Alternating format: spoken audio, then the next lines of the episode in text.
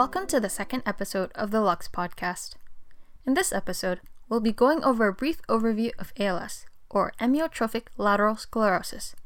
It is also known as Lou Gehrig's disease, after the famous baseball player that had it. ALS affects about 5 in 100,000 people in most Western countries and is found more commonly in men than in women. It is a neurodegenerative disease that affects muscles all over the body, and its peak onset is in people between the ages of 55 and 75. ALS usually starts off with difficulties in swallowing and speaking. Muscles may start cramping, and there might be some decrease in body mass. Often, symptoms are limited to a specific region of the body. Slowly, over time, other functions that require skeletal muscles start becoming more and more difficult. Some muscles may start weakening and eventually become paralyzed. Muscles may start contracting, which causes joint pain and stiffness. Eating becomes hazardous with an increased chance of choking, and breathing problems may arise requiring respiratory assistance. In late stages, mobility is severely limited and it may not be possible to eat or talk.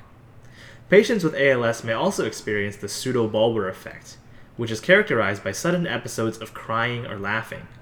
Difficulty in eating may also cause malnutrition, and living with a terminal illness may negatively impact their mental health. Pneumonia, pulmonary embolisms, and cardiac arrhythmias are some more complications that can happen to patients with ALS.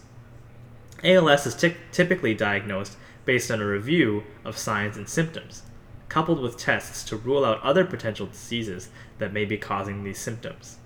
Presence of symptoms having to do with both upper and lower motor neurons is typically an indication of potential ALS. Death is expected to occur around five years after diagnosis due to respiratory failure. The symptoms of ALS were known long before the term ALS was actually coined. The first person to write its symptoms was Charles Bell in 1824. At the time, many people living with similar diseases were misdiagnosed and not treated properly due to a poor understanding of chronic neurological and rheumatic conditions. Jean Martin Charcot decided to take a crack at this.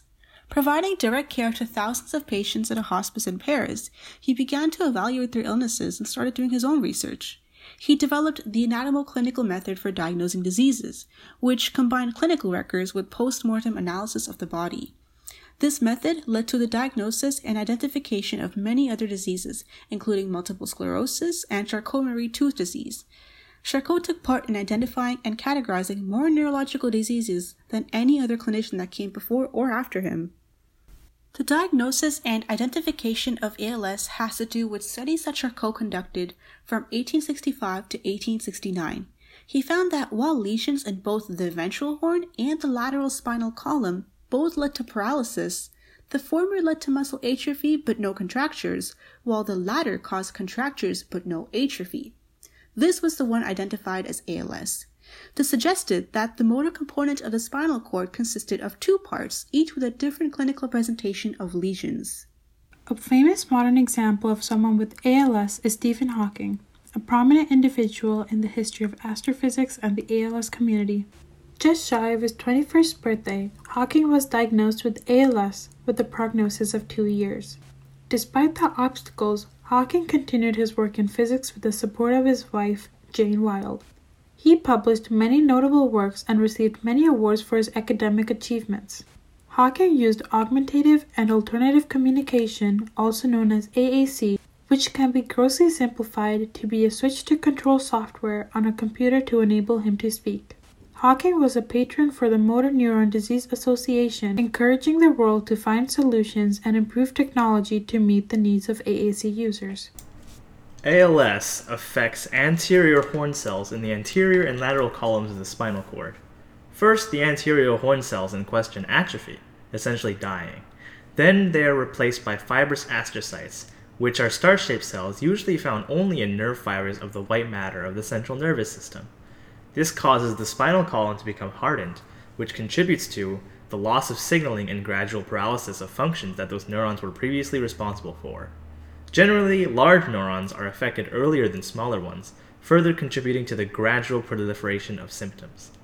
Atrophy can also present within the brain in the motor and premotor cortex, and peripheral nerves can later become de- degraded and demyelinated, losing the fatty myelin sheath that allows nerve signals to travel quickly through axons.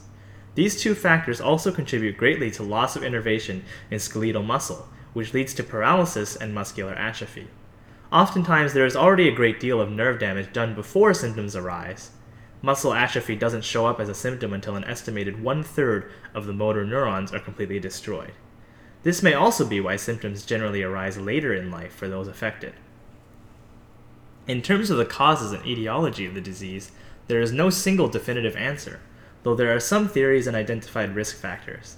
Some ideas include inherited genes, autoimmune disorders, viral infections, and neurotoxicity. Neurotoxicity theories are numerous, but the no- most well known ones include that there is an excessive amount of glutamate and calcium enter neuro- entering neurons, which can damage cell metabolism. Other causes could be oxidative processes that lead to the production of hydroxyl radicals or even just exogenous ingested neurotoxins. As of today, there is no known cure for ALS. However, some treatment strategies that have been employed uh, have been employed, mostly in the form of therapeutic drugs. Currently, there are only two FDA approved drugs. In 1995, riluzole, a glutamate antagonist, was approved as a drug for ALS. It was shown to extend life by an average of 6 to 7 months and slightly reduce the rate of muscle deterioration. However, it also had many issues, including some side effects such as increased spasticity and lack of energy, and a decrease in effectiveness after a year of treatment. Edaravone is the other FDA approved drug.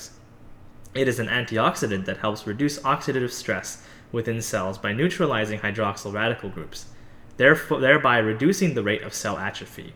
However, the potential benefits of this drug are even more dubious, with some studies showing no significant benefit and others de- demonstrating benefit only to patients with ALS that have relatively mild, mild symptoms compared to others. Loss of innervation in skeletal muscles leads to difficulty in speaking.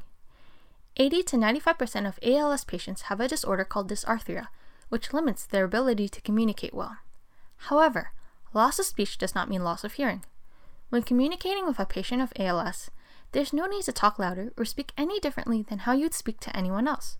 Try to also remember that although their body is changing and unable to function as well as before, their personality is still the same. Their preferences in food, tastes in jokes, and their ability to process information is no different than before. With advances in technology, devices have been made to allow for easier communication. High tech augmentative and alternative communication devices, or HTAAC devices, increase the quality of care and life for patients that are able to afford them. They usually consist of some tablet like object which minimize the amount of movement required to input information. Some devices use eye tracking to help the patient communicate with loved ones, access the internet, and receive medical care. Some systems of alternative communication don't require technology at all, instead, relying on signs, props, or gestures. With improved accessibility to HTAACs and treatment options, the quality of life is increasing every day for patients with ALS. When diagnosed with ALS, it can often feel like a life has been snatched away. With more research and improved care, hopefully one day we can reach a place where this condition is no longer life altering.